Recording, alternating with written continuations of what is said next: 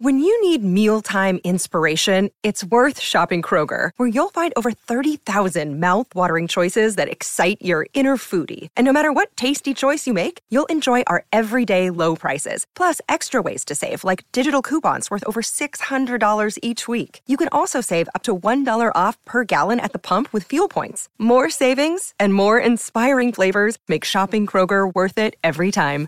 Kroger, fresh for everyone. Fuel restrictions apply.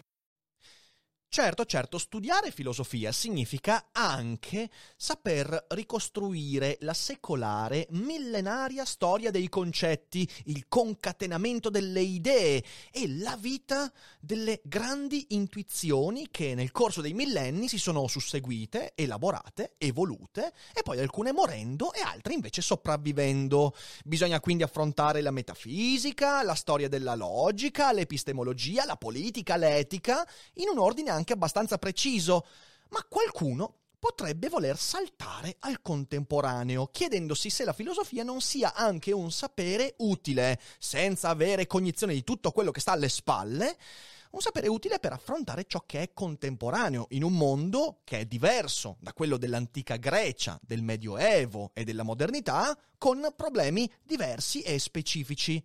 Perciò quest'oggi vorrei rispondere a tutti quelli che mi chiedono Rick, ma se volessi imparare la filosofia contemporanea e usarla praticamente nel mondo, da chi o cosa dovrei cominciare? Oggi allora vi dico da dove cominciare con i cinque filosofi contemporanei che possono aiutarci a fare luce su questo dubbio, come sempre, dopo la sigla.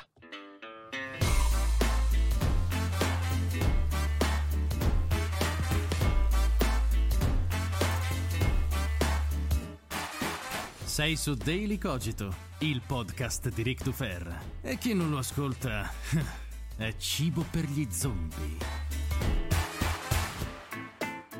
Questo è un argomento che periodicamente ritorna. In passato, anni fa, ho fatto video dicendo da quali libri partire per studiare filosofia, come capire certi argomenti della filosofia da neofiti. C'è una puntata in particolare di Daily Cogito di circa un anno fa, eh, un po' di più forse, che si intitola proprio Da dove iniziare a studiare filosofia, con una serie di testi e autori ben precisi, sviscerati, argomentati come solo su Daily Cogito sappiamo fare. Quindi recuperate la puntata, se siete indifferita la trovate in descrizione qui sotto al video o al podcast. Ma Oggi diamo uno sguardo un po' diverso, perché sì, il nostro mondo contemporaneo è molto diverso da quello in cui scrivevano gli Aristotele, il Leibniz, gli Spinoza, e a volte per alcuni problemi potrebbe non essere necessario sapere quello che si è detto fin dalla nota di tempi su certe problematiche e invece avere un approccio più pragmatico e pragmatismo è una parola centrale di questo video perché forse la corrente filosofica che maggiormente mi ha avvicinato al contemporaneo negli ultimi anni, con intento quindi pratico, pragmatico di intervento sulla realtà circostante, avere a che fare con filosofi che ci danno strumenti utili. Però attenzione, una cosa che dico sempre quando mi rivolgo ai neofiti, colui che comincia ad approcciare alla filosofia, per quanto ci sia un approccio man- manualistico, didattico, divulgativo, non si aspetti facile accesso. Se uno si aspetta di avere facilità nell'accesso alla filosofia, non avendo mai nu- letto nulla di filosofia, si prenderà un colpo di remi sui denti da non dimenticare mai più. La filosofia è un linguaggio, uno stile discorsivo ed è faticoso impararlo. È letteralmente un modo di pensare, un modo di porre i problemi, è come imparare una nuova lingua mentale. Non può mai essere facile e per quanto noi iniziamo da autori più accessibili, dobbiamo aspettarci che siano molto più difficili rispetto alla media degli autori di altri linguaggi escludendo la fisica quantistica, l'ingegneria nucleare e tante altre cose ovviamente, ma la filosofia ha la sua specificità e richiede fatica. Se quando si comincia a studiare filosofia la manifesta ignoranza di quello che sto leggendo l'incomprensione spinge all'approfondimento, all'incuriosimento ulteriore, quello è un buon segno. Se invece, quando iniziamo a leggere un filosofo, anche il più accessibile, dopo 30-40 pagine o dopo tre giorni di lettura sentiamo scoraggiamento e ci stufiamo e lo lasciamo là per una settimana, quello è un brutto segno. Allora lì è meglio lasciar perdere, forse la filosofia non fa per noi, anche se nella mia mente la filosofia dovrebbe poter fare per chiunque, o, altra possibilità, lasciamo riposare per un po' e riprendiamo quella cosa o un altro autore magari fra due anni, tre anni, cinque anni, anche la filosofia ha bisogno del suo momento nella vita di ognuno di noi. Il mondo contemporaneo, questa è un'altra premessa importante, è molto diverso, ma non rende superfluo lo studio di Platone, dell'etica nicomachea, eh, di Niccolò Cusano, assolutamente no. Sono tutti autori molto attuali perché la domanda filosofica eh, da sempre è più o meno la stessa. Esprimerla qui sarebbe un po' troppo complicato, ma è quella domanda lì, ma, ma, perché noi siamo così come siamo? Perché io mi sento di essere questa roba qua e non un'altra cosa e via dicendo? Sono tutte le domande, essere, non è, non essere, via dicendo. Eh, ogni autore, anche antico, dà sempre strumenti pratici per l'attualità, perché la filosofia ha un sapere pratico quindi è un errore pensare che ah, gli autori antichi non mi servano, ma è un errore pensare anche il contrario, così come un errore pensare che il contemporaneo si affronti solo con i contemporanei, not true, è un errore anche pensare che gli antichi eh, ne sapessero di più, come tanti vorrebbero. Ah, beh, bisogna leggere Platone, Seneca perché loro si avevano capito. No, no, no. In realtà bisogna trovare un buon miscuglio e quella è la giusta soluzione. I contemporanei e gli antichi messi insieme per farci una nostra idea. Ma quella è una cosa che richiede molto tempo. Perciò oggi cerchiamo di fare una cosa che non ci viene vietata da nessuno, cioè parliamo di cinque autori contemporanei con qualche menzione d'onore che potrebbero essere un ottimo modo per addentrarsi nella questione filosofica contemporanea, prendendola da diverse prospettive. Cosa vuol dire contemporaneo? Contemporaneo in filosofia non vuol dire ancora vivo che cammina e respira con noi. I filosofi contemporanei con le diverse ripartizioni sono a volte fatti partire da Jean-Jacques Rousseau e la Rivoluzione francese, altre volte sono quelli subito dopo Kant, altre volte quelli dopo Hegel. Noi adotteremo un approccio di questo tipo, diciamo che tutti i filosofi di cui parleremo sono fra fine 800 elogi, questo è il contemporaneo, però anche Schopenhauer è contemporaneo nella ripartizione accademica discorsiva con cui la filosofia viene presentata e tassonomizzata. Quindi tenete conto di questo. Partiamo dal primo. Il primo è un anglosassone ed è William James. Ognuno di questi autori sarà eh, preceduto da una citazione diretta e quella di William James è la seguente. Il pragmatismo rappresenta un atteggiamento del tutto familiare in filosofia, quello empiristico, ma lo rappresenta a mio parere in una forma più radicale e meno criticabile che per il passato. Un pragmatista volge risolutamente la schiena, una volta per tutte, a un gran numero di posizioni care ai filosofi di professione. Egli rifugge dall'astrazione, dalle soluzioni verbali, dalle cattive ragioni a priori, dai principi fissi, dai sistemi chiusi, dai falsi assoluti. Egli ci volge alla, Egli si volge alla concretezza e all'adeguatezza, ai fatti, all'azione e alla forza. Ciò significa far prevalere un'attitudine empiristica su quella razionalistica, la libertà e la possibilità contro il dogma, l'artificio e la pretesa di una verità definitiva. Né il pragmatismo prende posizione per alcun risultato particolare, esso è soltanto un metodo. Questo è letteralmente un manifesto del pragmatismo. Cos'è il pragmatismo? Beh, l'ha detto William James, però è letteralmente una corrente filosofica che da James, toccando Peirce, Dewey, ehm, in parte John Stuart Mill e poi anche Popper, fino ad arrivare a Richard Rorty e i nostri più vicini filosofi pragmatisti, eh, cerca di dire una cosa fondamentale. I problemi della filosofia classica non sono più problemi dell'oggi. La metafisica, la storia dell'anima, il mondo delle idee, sono tutte cose che stanno al di fuori della nostra presa razionale e quindi vanno espunti dal linguaggio filosofico. È la estremizzazione di quell'idea kantiana secondo cui noi possiamo fare un discorso solo sul fenomeno e non sul noumeno. I pragmatisti sono consapevoli che c'è qualcosa oltre la nostra presa razionale, ma dicono, a differenza di Kant che sul noumeno ne ha dette tante, dicono noi non ci curiamo più di quella cosa là.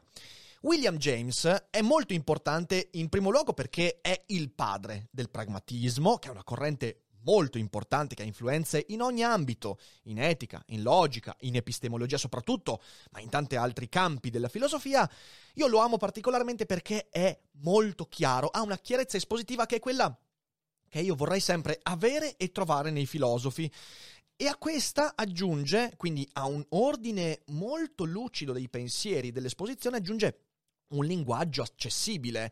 È un trade union molto chiaro di tutti quanti i filosofi anglosassoni di questo stampo, perché anche Dewey, anche Peirce, per quanto forse siano un po' più oscuri in alcune posizioni, sono molto chiari, molto, hanno anche questo minimalismo che contraddice, per esempio, eh, la, il barocco di un linguaggio come quello di Hegel nella fenomenologia dello spirito, eh, o, o, la letterarietà di alcuni filosofi come Schopenhauer, è molto chiaro, molto, molto minimale.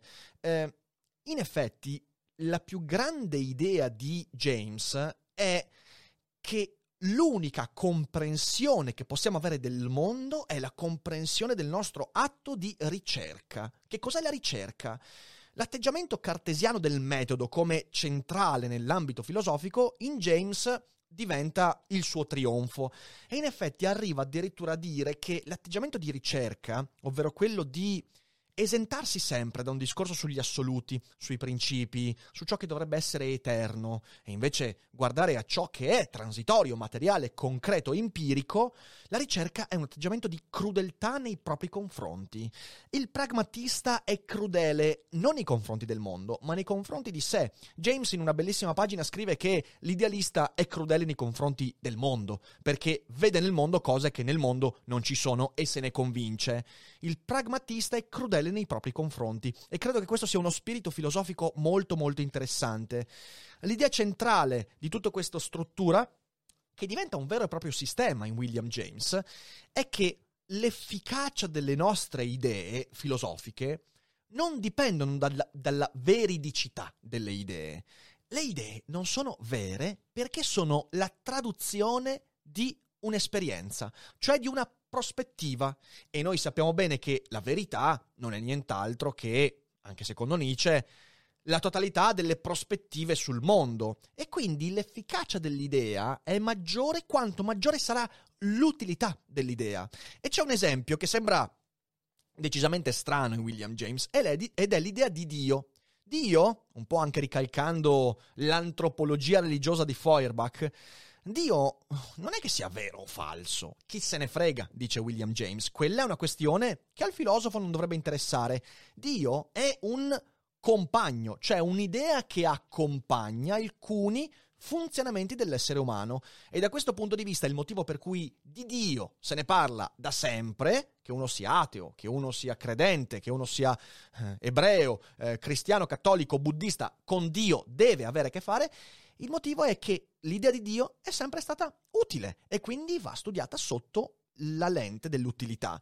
Um, James poi è molto interessante perché dal suo pensiero nascono tantissime interpretazioni, ma due grandi filoni del contemporaneo. Da un lato il costruttivismo e dall'altro il corrispondentismo, di cui abbiamo discusso anche con Matteo Flore. Il costruttivismo è l'idea che quell'utilità dell'idea derivi soltanto dal modo con cui traduciamo l'esperienza e quindi fondamentalmente possiamo fare qualsiasi discor- discorso sul mondo fin tanto che quel discorso funziona, il corrispondentismo invece va a dire che il discorso che facciamo sul mondo funziona fin tanto che le nostre parole, linguaggi e idee vanno ad agganciarsi a corrispondere alla realtà che noi non vediamo se non di rimando rispetto all'efficacia delle idee.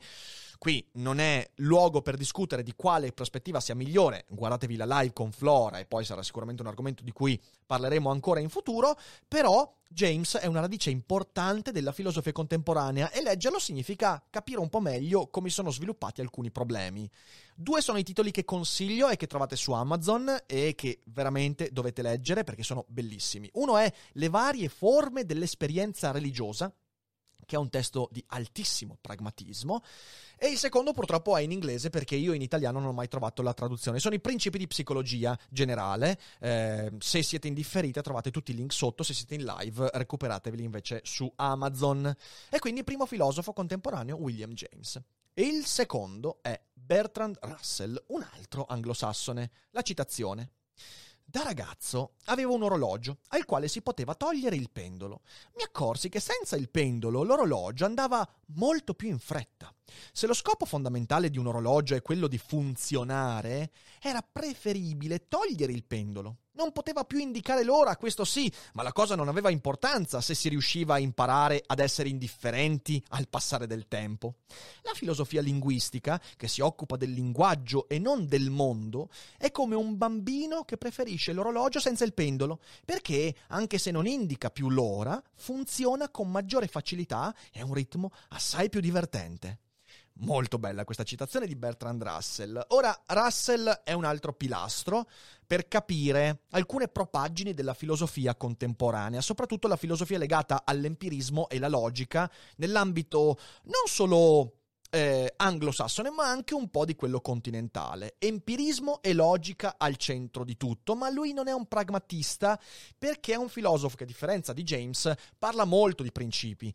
Lui sarebbe potremmo dire un corrispondentista, e non si è mai definito tale, perché in realtà la logica e l'empirismo e le nostre idee funzionano quando sono legate, secondo Russell, a dei principi di umanità. Quindi non è certo un pragmatista dello stampo di James, ma sicuramente la missione filosofica di questi due autori va nella stessa direzione. E qual è? Beh, è la chiarezza è la chiarezza espositiva, il fatto che la filosofia deve chiarificare la complessità della realtà, non semplificare, ma rendere chiaro il perché le cose stanno in un certo modo.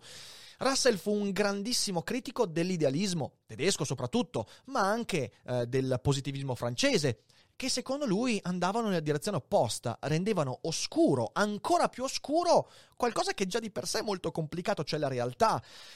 Per chi vuole capire le basi della logica contemporanea, Bertrand Russell è un autore fondamentale, fondamentale e peraltro ha un'utilità ancora più grande. È una porta spalancata per capire Wittgenstein, che è un altro autore fondamentale, ma che non consiglierei mai a nessuno come primo autore da leggere, per quanto anch'egli sia accessibile, però i suoi testi, il Tractatus di Wittgenstein, prevede la lettura di alcune cose prima. Russell invece Russell è un buon punto di partenza, ovviamente, cosa che non ho detto all'inizio, eh, intanto questa lista è totalmente soggettiva ed è mia, e eh, lo dico, mi sono dimenticato di dirlo, dirlo prima, ma eh, ovviamente ho fatto una cesura e delle scelte che sono completamente soggettive. In secondo luogo, ognuno di questi autori ha alcune parti facili, facili e accessibili, altre parti più difficili, ovviamente, ma mi sembrava giusto dirlo. Quindi, eh, se volete capire Wittgenstein, secondo me Russell va letto assolutamente perché perché Russell pone molto bene le basi su cui poi Wittgenstein crea il suo sistema e ragionamento. L'atteggiamento importante di Russell, che ci può insegnare molto, è che per lui la filosofia è pratica, è direttamente pratica, non c'è nulla di astratto, nulla di teorico e eh, l'esempio che ho fatto con la citazione dell'orologio lo dice chiaramente. Dare strumenti e non opinioni. Infatti, per Russell, morale e politica conseguono alla logica e quindi c'è un impianto molto chiaro che richiede una coerenza fra quelli che sono i principi che vivo io, la logica con cui interpreto il mondo e ovviamente le opinioni e interpretazioni morali e politiche. Sono tre i testi che consiglio caldamente di Russell. E il primo è La storia della filosofia occidentale, che in realtà parla poco del pensiero di Bertrand Russell e molto della storia del pensiero occidentale, però come ogni grande autore si vede già l'impianto e l'atteggiamento filosofico quando va a interpretare certi autori, quindi già si vede qualcosa. Eh, un manuale scritto da un gigante del genere non sarà mai completamente neutro, ovviamente. Il secondo testo invece è la visione scientifica del mondo, che secondo me è il testo principale da leggere come novizio di Bertrand, Russ- eh, Bertrand, Russell. È un testo molto bello che delinea proprio i principi del suo approccio al mondo. Dopodiché, se uno vuole fare il passo ulteriore, ci sono i principi a matematica, eh, che ovviamente hanno un grado di difficoltà maggiore, però, però, se qualcuno ha già letto altri testi e si diletta di certi argomenti, è un testo veramente molto molto bello. E questo è quanto per Bertrand Russell. Il terzo è, anzi, la terza in questo caso è Hannah Arendt. Citazione. Poiché la nostra sensibilità nei confronti della realtà si fonda soprattutto sull'apparire e quindi sull'esistenza di un dominio pubblico in cui le cose possono emergere dall'esistenza latente, anche il barlume che illumina le nostre vite private e intime deriva in ultima analisi dalla luce molto più forte del dominio pubblico. Hannah Arendt è mm, forse il nome femminile più importante della filosofia contemporanea e uno dei più importanti della storia della filosofia. Che cos'è la filosofia per Hannah Arendt? Beh, è un atto di comprensione del presente. E questo è un punto molto importante. Perché? Beh, per due motivi. In primo luogo perché tutta la, la filosofia di Hannah Arendt va a inserirsi in un contesto storico ben preciso che è quello del nazifascismo, dei totalitarismi, quindi dell'olocausto, delle deportazioni, tutto quello che ne consegue, ed è una grande denuncia della filosofia di comodo, la filosofia di posa, composta da intellettuali che hanno guardato altrove. Ogni riga di Hannah Arendt si può leggere con questo tipo di messaggio. Tutti quanti i suoi libri sono impregnati di questa cosa e la sua vita fu basata sullo scandalo di vedere persone che in realtà non si occupavano di certe cose. E quindi un, una grande denuncia della filosofia dalla torre d'avorio. In secondo luogo, tutto il suo ragionamento verte sul contemporaneo, però dando sul suo contemporaneo, però dando uno sguardo universale di quei problemi. Per esempio, il problema del totalitarismo e del potere, intesi come macchina della deumanizzazione. Questa è un'idea che, come disse molto bene Kurt Vonnegut quando scrisse Mattateo numero 5, dimostra come l'analisi di un singolo avvenimento non può rendere giustizia dell'avvenimento se non ricostruendo l'universalità di quell'avvenimento. Il totalitarismo novecentesco di stampo sovietico, hitleriano e tutti quanti i totalitarismi che abbiamo visto non possono essere affrontati filosoficamente, nella loro singolarità, se non con uno sguardo subspecie eternitatis, parlando di quel totalitarismo, ma come se fosse tutti i totalitarismi. E la Arendt ci riesce in modo perfetto. Da questo punto di vista la filosofia per Anna Arendt è una cronaca dell'esistenza. E non è un caso che il suo primo marito fosse Gunther Anders, il quale coniò il termine di cronaca filosofica, il filosofo come giornalista dell'esistenza. E quindi qualcuno che è inserito nel suo mondo, nel suo contemporaneo, ma che non per questo viene limitato al suo contemporaneo. Infine, uno degli atteggiamenti eh, di, di, di Hannah Arendt che io amo è l'idea che al tempo stesso la verità anche dell'individuo stia in ciò che viene pubblicamente esposto e quindi una perfetta esposizione della dimensione politica, intesa non come politica in senso deteriore, ma politica derivante da polis, quindi gestione della cosa pubblica. E quindi la verità, l'individualità, la personalità siano tutti discorsi pubblici, ma è proprio per questo che Hannah Arendt nei suoi testi porta fino in fondo una difesa della dimensione individuale di quella dimensione apolitica, che lei in qualche momento definisce addirittura spirituale. Com'è che si difende quella? Comprendendo la, def- la, la dimensione politica. È un atteggiamento molto importante che noi troppo spesso abbiamo disimparato, ma che ci permetterebbe di agire molto meglio in tanti ambiti del nostro contemporaneo. Tre testi sono fondamentali di Hannah Arendt per eh, approcciarla. Ovviamente, La banalità del male è un testo imprescindibile per chiunque sia anche solo interessato non tanto alla filosofia, ma alla storia della politica. È un testo crudo, è un testo che ricostruisce il processo di Norimberga, è un processo che, scusatemi, di Gerusalemme, in cui eh, Eichmann fu processato e poi condannato a morte, è un processo che mette sotto sguardo critico il diritto in relazione alle atrocità del nazifascismo e che ci permette di avere un approccio universale alla crudeltà umana. Poi c'è Vita Activa, che è un grande manifesto dell'attivismo filosofico, di nuovo, stare nel tuo contemporaneo, stare sveglio nel tuo contemporaneo, accorgerti di quello che avviene e avere la lucidità, la lucidità di analizzarlo come si deve. E poi c'è un terzo libro che io adoro della Arendt e che molto spesso viene sottovalutato perché è un testo minore ed è Socrate. Il libro Socrate di Hannah Arendt è un piccolo gioiello eh, che ci serve veramente tanto, uno per capire meglio alcuni passaggi della storia della filosofia e due per capire quanto sia attuale il tentativo di sentire come contemporaneo il discorso platonico. Leggetevelo, è un piccolo gioiello e non ve ne pentirete. Il quarto filosofo, Henri Bergson, e la citazione è la seguente. Chi potesse guardare all'interno di un cervello in piena attività saprebbe certo qualcosa di quel che avviene nella coscienza, ma ne saprebbe ben poco. Di essa conoscerebbe solo quello che è esprimibile in gesti, atteggiamenti, movimenti del corpo.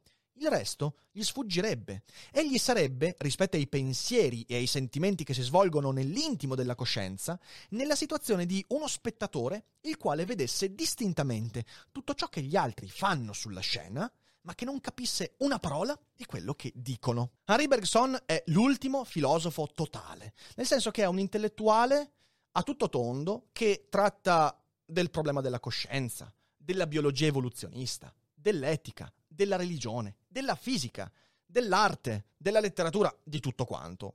Eh, la filosofia si è nel Novecento specializzata, il filosofo è diventato sempre qualcuno, sempre più qualcuno che si occupa di quell'argomento specifico. Ma poi a un certo punto, eh, a un certo punto compare Bergson. Bergson è l'ultimo intellettuale veramente totale, ma non con la sicumera del tuttologo, ma con la curiosità vera del filosofo. Il suo è un tentativo di sistema filosofico che come ogni sistema filosofico fallisce, nessuno che abbia mai costruito un sistema filosofico ha trionfato in questo, oppure alcuni si sono illusi che fosse così, ma il sistema filosofico perfetto non è mai esistito.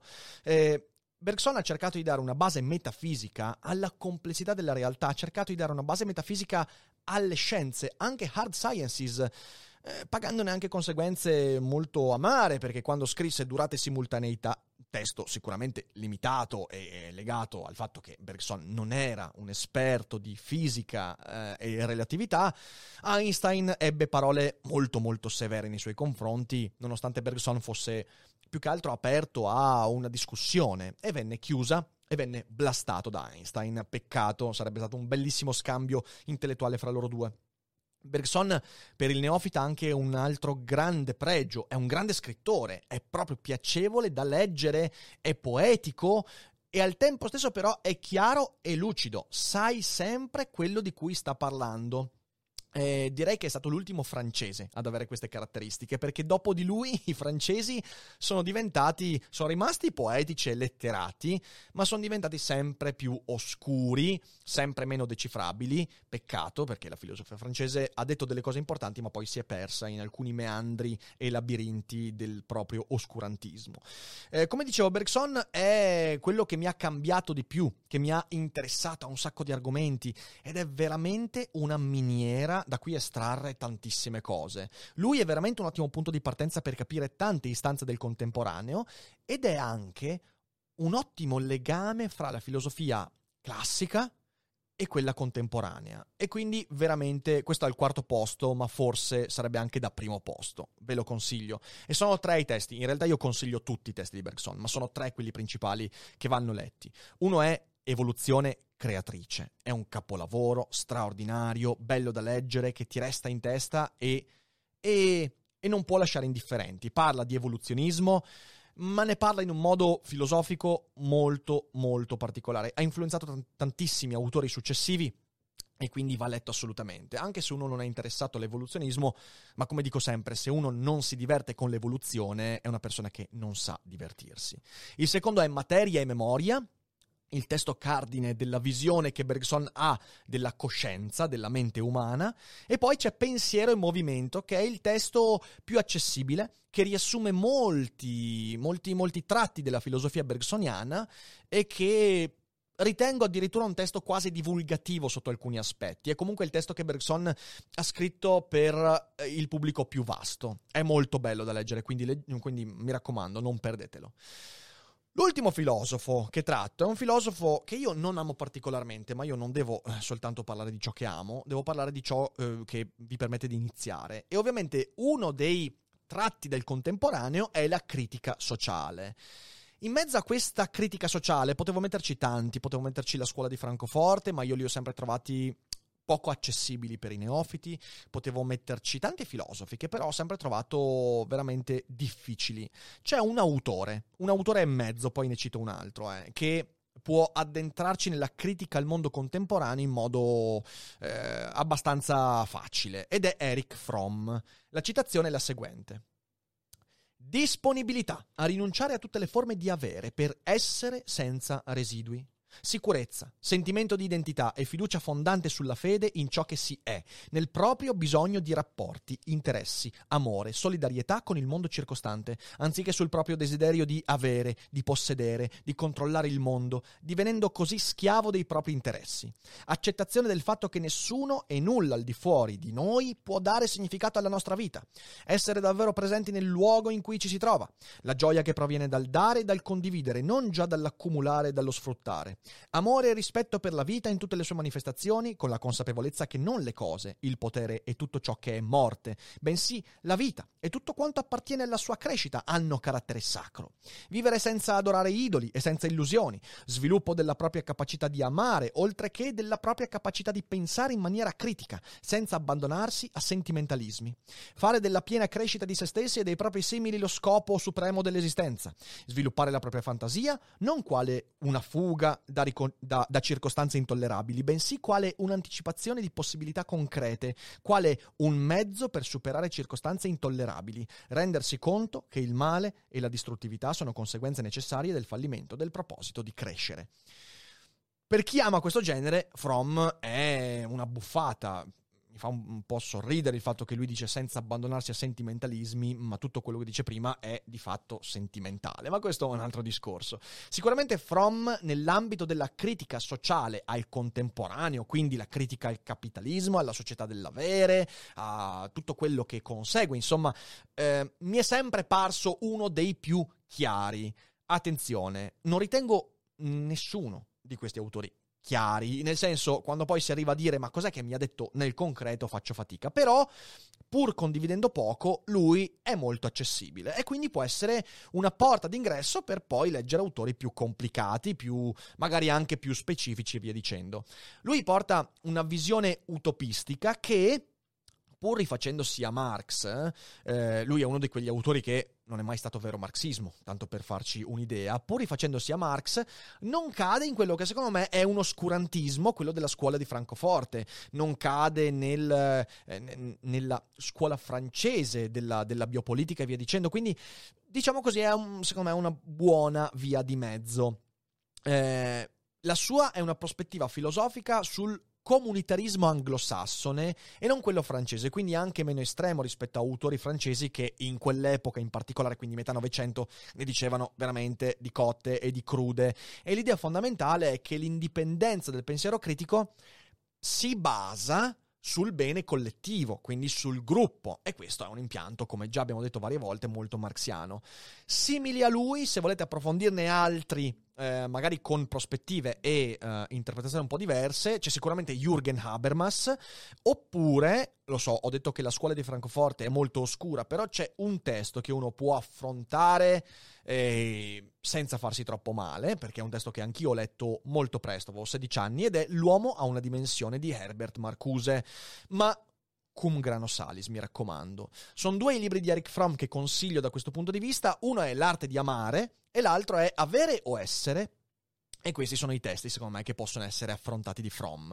Ci sono tre menzioni speciali, cioè tre altri filosofi che non ho inserito in questa top 5, ma possono essere comunque affrontati con qualche difficoltà in più rispetto a quelli che ho citato. Uno è Karl Popper. Però attenzione, Popper non dal lato dell'epistemologia, quindi la storia della scienza, perché lì è un po' più complicato, è alla base di tantissime cose. Il principio del falsificazionismo è, voglio dire, fondamentale, però Popper lo leggerei più sui testi che ha scritto di storia della filosofia e ovviamente sulle sue opinioni politiche, per esempio La società aperta e i suoi nemici. È un ottimo testo, un ottimo saggio di eh, filosofia politica eh, che ha anche al suo interno una serie di considerazioni molto, molto interessanti sulla storia della filosofia.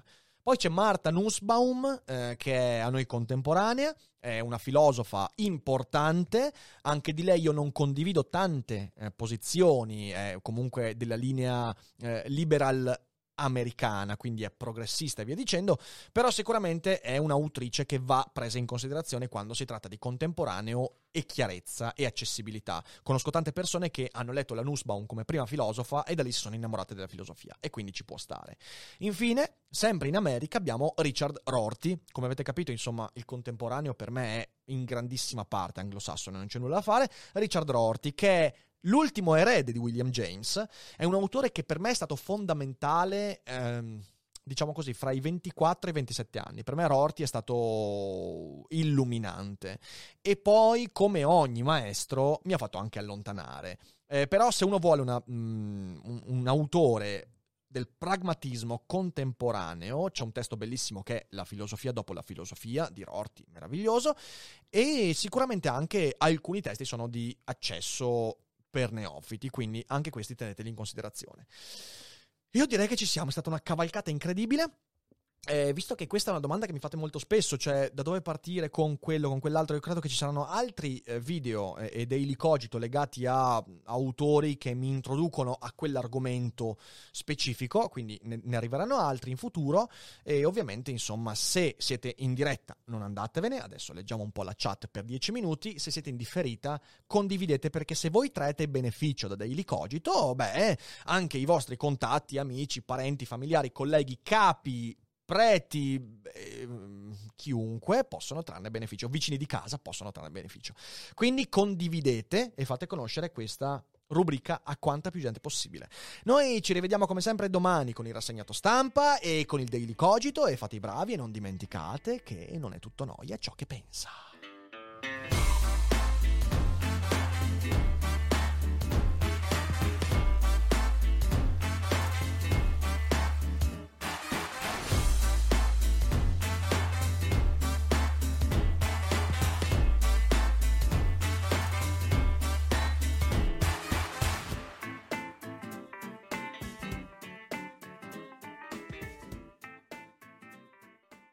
Hiring for your small business? If you're not looking for professionals on LinkedIn, you're looking in the wrong place. That's like looking for your car keys in a fish tank.